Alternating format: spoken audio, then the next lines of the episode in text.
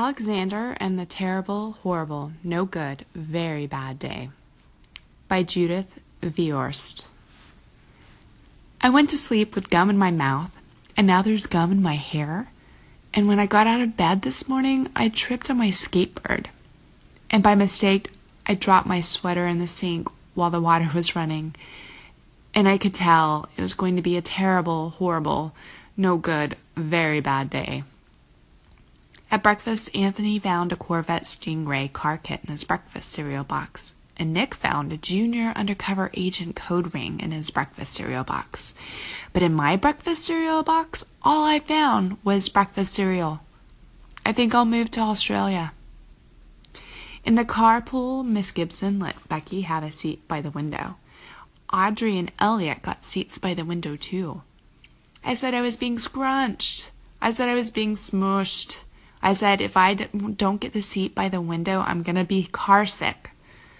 No one even answered.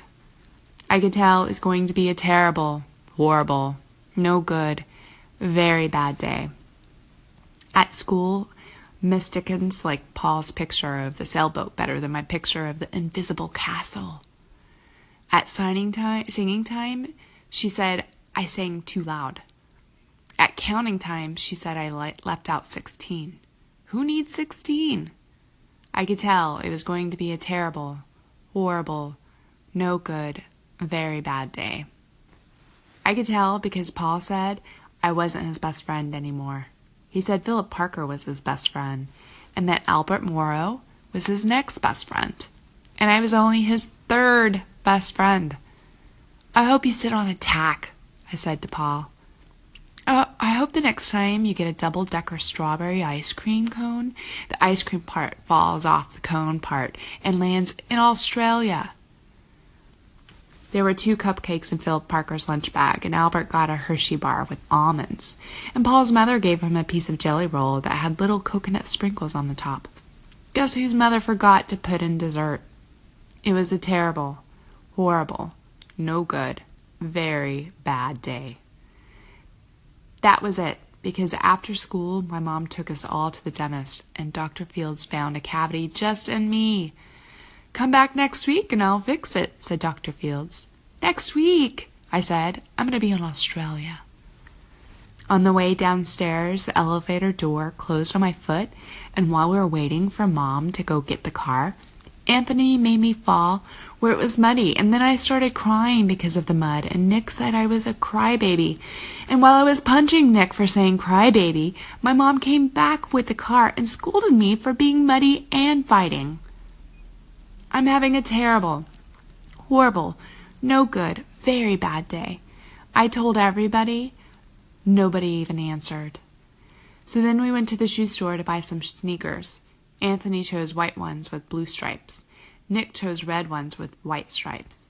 I chose blue ones with red stripes. But then the shoe man said, We're all sold out. They made me buy plain old white ones, but they can't make me wear them. When we picked up my dad at the office, he said I could play with his copying machine, but I forgot. He also said to watch out for the books on the desk, and I was careful as I could be, but except for my elbow. He also said don't fool around with his phone. But I think I called Australia. My dad said please don't pick him up anymore. It was a terrible, horrible, no good, very bad day. There were lima beans in my dinner. I hate lima beans. There was kissing on TV. I hate kissing. My bath was too hot. I got soap in my eyes. My marble went down the drain, I had to wear my railroad train pajamas. I hate my railroad train pajamas. When I went to bed, Nick took back the pillows he said I could keep, and my Mickey Mouse nightlight burned out, and I bit my tongue. The cat wants to sleep with Anthony, not with me. It was a terrible, horrible, no good, very bad day. My mom says some days are like that, even in Australia.